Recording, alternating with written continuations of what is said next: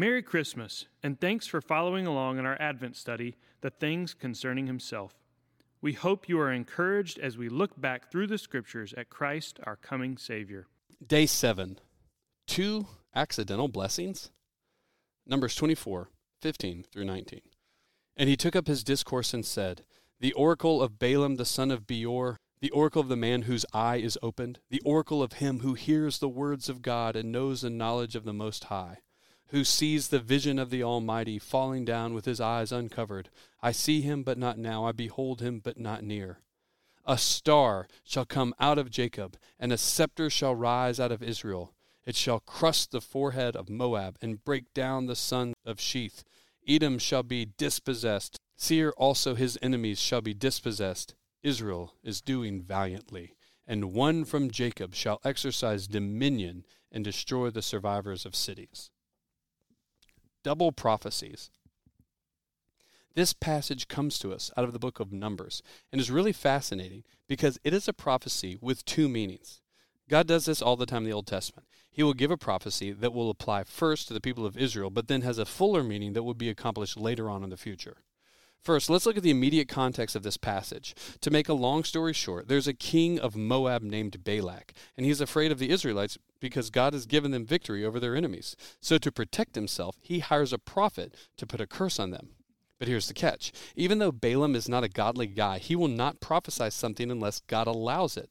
This totally frustrates Balak because every time Balaam gets up to prophesy against the people of Israel, he winds up prophesying for them.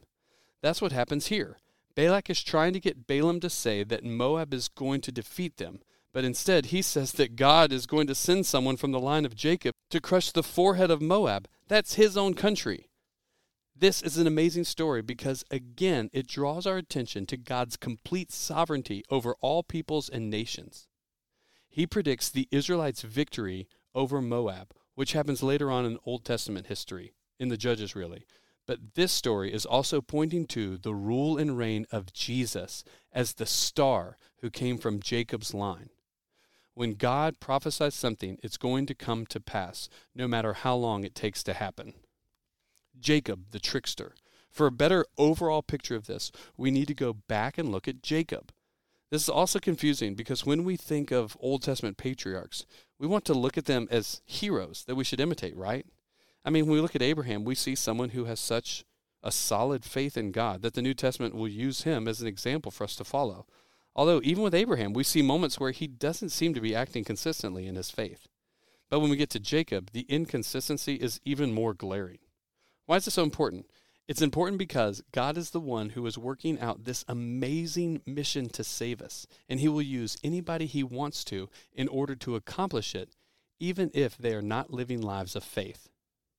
Abraham had Isaac. Then Isaac had twins named Esau and Jacob. Now, Esau was the firstborn, and in that culture, that meant he should have been the one to inherit the most from his father. But God had already made it clear that the older would serve the other. Don't let that go unnoticed. Before they were born, God had already chosen Jacob over Esau, which was before they had done anything to gain his favor. With that in mind, when we see them grown up, we're not surprised when Esau gives away his birthright to Jacob although it seems pretty shady that Jacob would hold out food to his brother until he promised to give it to him.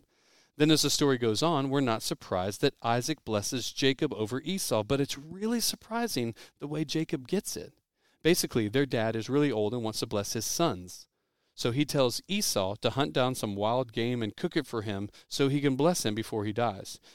Then, while Esau is out, Jacob and his mom trick Isaac into thinking that he is blessing Esau when it is really Jacob in disguise. How crazy is that? This is not the example of faith that we should follow. You can't trick God. But does this throw God off? No way, not even for a second. God is constantly working out his plan and we cannot mess it up. Believe me, if it were up to you or me to make sure that God's will comes about, then it would utterly fail. God is in the business of using everything that happens to bring about his purpose.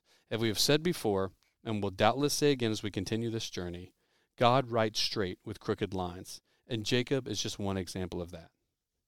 Reflection While we are looking forward to the birth of Jesus, let's pause and pay attention to how everything had to go just right for this to happen.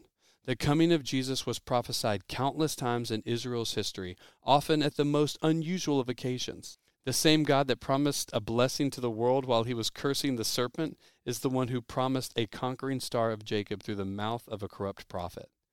The birth of Jesus, 2,000 plus years ago, was a beautiful piece in this amazing puzzle that God was putting together in front of us since the beginning of time.